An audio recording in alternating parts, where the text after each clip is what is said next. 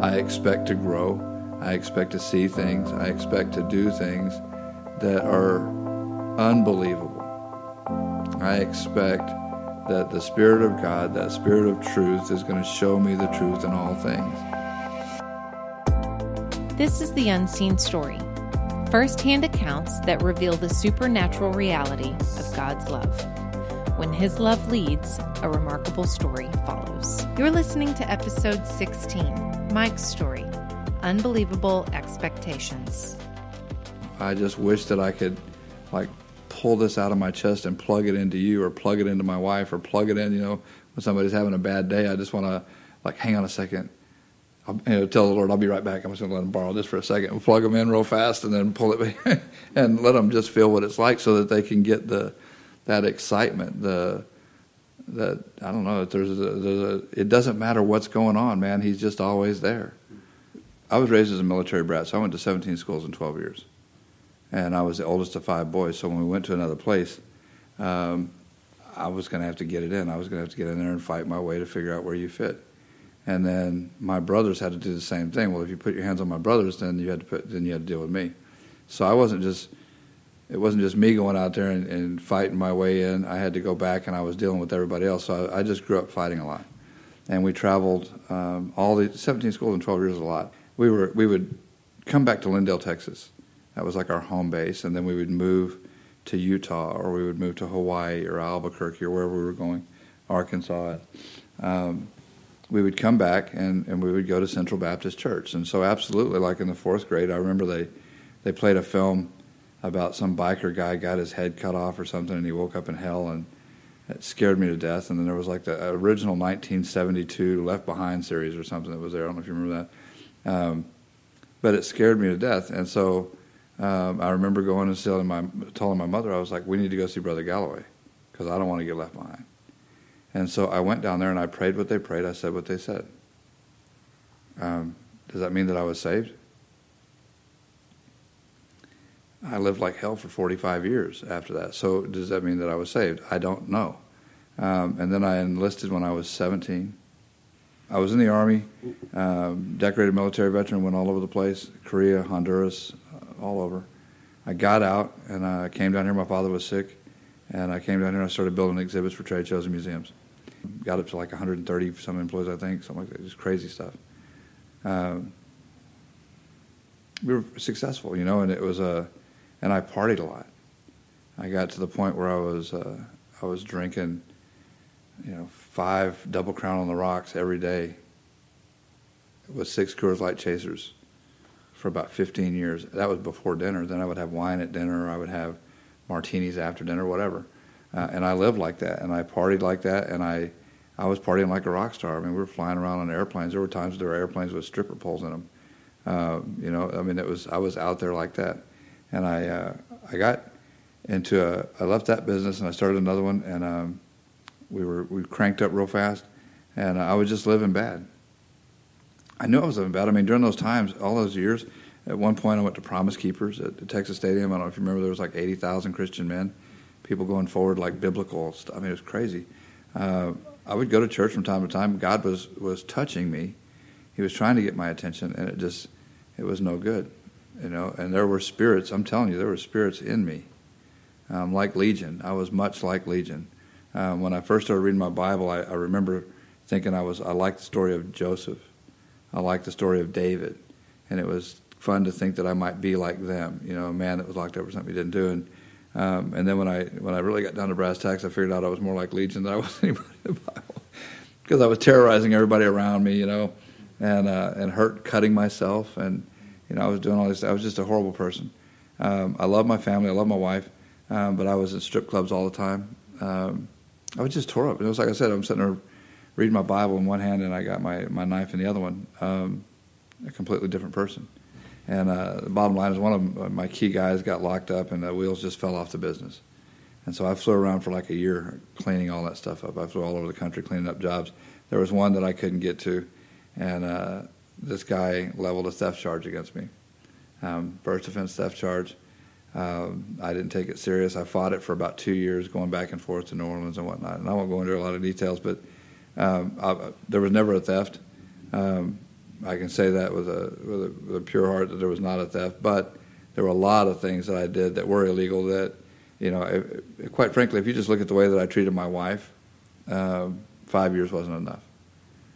Um, so they came over here they, on a first offense theft. They came over. They arrested me, extradited me, convicted me, and sentenced me to ten years in Louisiana State Penitentiary. Up to that point, I had five speeding tickets my whole life. So when I say that God got a hold of me by the scruff of my neck and set me down, um, I remember being in New Orleans working on the penthouse of the Ritz Carlton, and I remember the guy coming in and wanting me to go to Channel Six, and I I saw the guys were shooting up New Orleans, and a guy's name Stuart Juno. He said we need to do something about that, and I said not me. I said let God you know kill them all, let God sort it out. Exactly what I said year and a half later, I'm looking out the fan at the end of the hallway, and there's the Superdome, the Marriott, and there's the penthouse where I had been, where I said that, and I was locked up with those same guys. I was on a on a violent tier in the old Parish prison. Everybody that was in there was in there for kidna- rape, kidnapping, or murder, a combination of all three for the most part. And um, I was a extremely angry, hateful individual. And um, there was one night that I told God about it. I told him that I didn't. Um, I didn't deserve this. My family didn't deserve it. And these guys didn't deserve it. And I was going to end up killing one of them, and their blood would be on his hands. And I said it pretty much to the top of my voice. And uh, just like at Pilate's court, Jesus said nothing. He just stepped in that room, he stepped in that jail cell, and he gave me what I refer to as a holy hug. There were 57 guys on that tier. I watched 27 of them get saved and baptized over the next five years. When he stepped on that tier, um, it changed everything. It changed all of us. Um, and when I say a holy hug, I'm talking about physically wrapped his arms around me, man. Um, pulled my head down against his shoulder. I'm telling you, that's it was the Lord stepped in there. I can't tell you any other better way than that. And you know, people can they can call me crazy if you want to, but I'm just telling you, everything changed at that point for me when I knelt down beside that, I had an appetite for that book that I still have.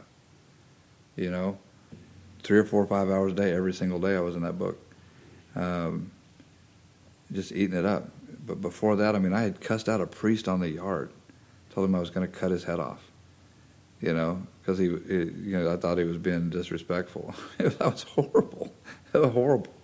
And uh, you know, I, I, fortunately had an opportunity to apologize to the man after that, having that encounter. I apologized to him and come to recognize that this guy's been going into the, one of the worst prisons in the world for 20 some odd years and has made a significant difference. I did five on 10, and uh, when I got out, I didn't, I, uh, I was not going to get back in business. You know, I prayed about it, and God's, you know, I, I would say, Lord, what do you want me to do? I need to work. And uh, He would send somebody. I talked to Simon Manny, a billionaire out in Beverly Hills, a customer and business mentor, and he said, "Wow, I really wish you would resurrect the theater business." I said, "No, I'm not doing that." He said, "So you're a he's a devout Jew.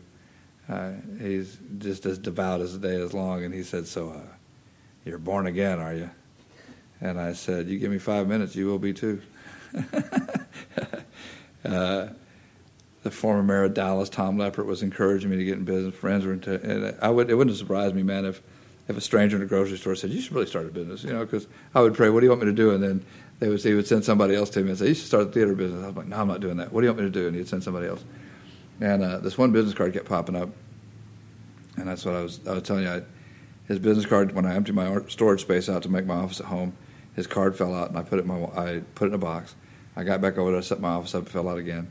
I'm praying, what do you want me to do? And this guy's business card falls out again. I put it in my wallet. Third month, still can't get a job bagging groceries at, at Brookshire's. I mean, I can't get nothing. He closed every single door on the planet. This, this one, right? And uh, I called, finally, I, I, said, what do you want me to do? And he, he put that card in my mind, so I pulled it out and I called the guy and I talked to Jeff Morrison. And he was, uh, it's Omni Audio Video over in Rockwall. And uh, Jeff said, "Man, I'm glad. I'm, i hate that that happened to you, but I'm glad that you're out because I'm building a showroom and I'm putting a couple of theaters in, and I didn't know who I was going to use. And I was really hoping that could, you know that you would do it." And I said, "Jeff, look, I'm not really interested. The only reason I called you is because your your card keeps popping up, and uh, I said, I'll tell you what, I'll think about it. I'll pray about it. And he said, You're going to, he said, You'll think about it? And I said, No. I said, I'll pray about it. So I hang up with Jeff and I start praying, and I said, Look, I need to know this is of you because I keep hearing it over and over and over again, and you know I'm really slow. I need to know this is of you because I don't want to do this if it's not. And uh, so I need you to just do on the fleece only or don't do on the fleece, right? I need you to, if that guy calls me Monday morning with a job that is not in his showroom, I'll know it's you, and I'll know you want me to get into this thing. And that Monday morning, Jeff called me and he had a check for 20 grand for a, a theater over in Irving. And I don't know that I cried that hard when my mom passed. But God answered a prayer very specifically. Right? So if you don't think it'll happen, it'll happen. It's gotta, you got to have, you got to ask, you know. And uh, I started doing it, and it was crazy because I went over and I started looking at space after I got the money, and there was these buildings like these buildings here, and I talked to Seely, I think was the guy, and he said he didn't have any spaces the size that I was looking for, something small. And then uh, I was like, all right, well, and I'm praying, you know, what are you? I don't have any tools, and I don't have a space. And uh, he said, call him back. So I called him back, and I said, for some reason, I just asked him. I said, is there, is there somebody having a problem paying their bills? And he was real quiet, and he said, actually, let me call you right back. So he goes and he calls this guy, and he calls me back. This guy was about to get locked out. And uh, so I go over there and I meet the guy. We have breakfast, and we go over there and look at the space. And he's a hoarder, and this building is 5,000 square feet, and it's packed. There's only a bath, path to the bathroom like 10 feet deep, just full of stuff. And uh, as we're walking through this place, I see a sliding table saw, I see planers and joiners and dust collectors, just some of the stuff still in boxes, routers and sanders. And I'm like, everything that I lost was res- restored like overnight. I'm talking about right now. And uh, so I'm trying to figure out how I'm going to get all this stuff. Am going to? What am I going to do with all this stuff? And then and help get this thing set back up. So I paid the guy's rent, and then we, uh, he, the landlord comes and he says, "Look, I got 12,000 square feet around the corner, and I've got two guys and a forklift." And I said, "Man, I can't afford that. I mean, I only got a little bit of money for, to do this job." And uh, and he said, "I'm giving them to you, to use." So we took all that stuff and we loaded it. We moved everything around the corner.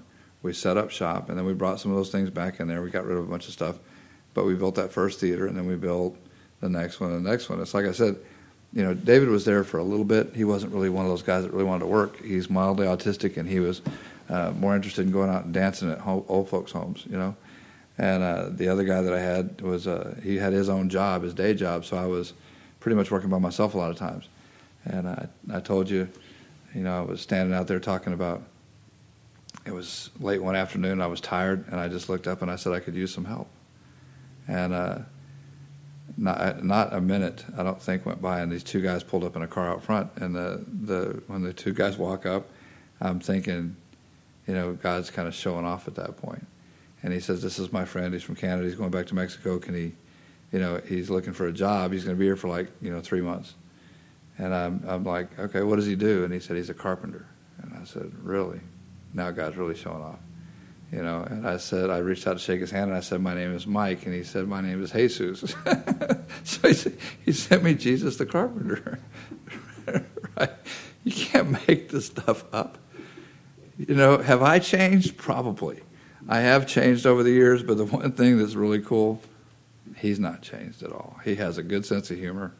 He loves me just like I was. He loves me just like I am but he's always loved me and still does too much to let me stay the same. Right? And so I expect to grow.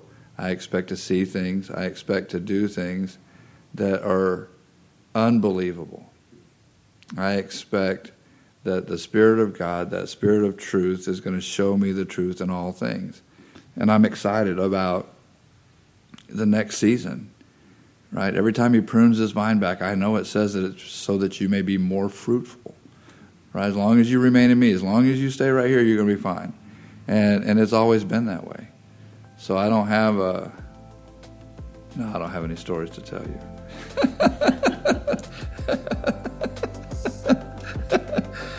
no, it's just it's, a, it's just an everyday thing. Thank you for listening today. Our mission is to revive the church to the power of a spirit filled life. There are several ways you can partner with the Unseen Story. One, Pray for God's leading as we pursue more of the unseen. 2. Subscribe on iTunes and leave a review. 3. Share this podcast with your friends. 4. Contribute financially at theunseenstory.org. Thanks so much and have a great day.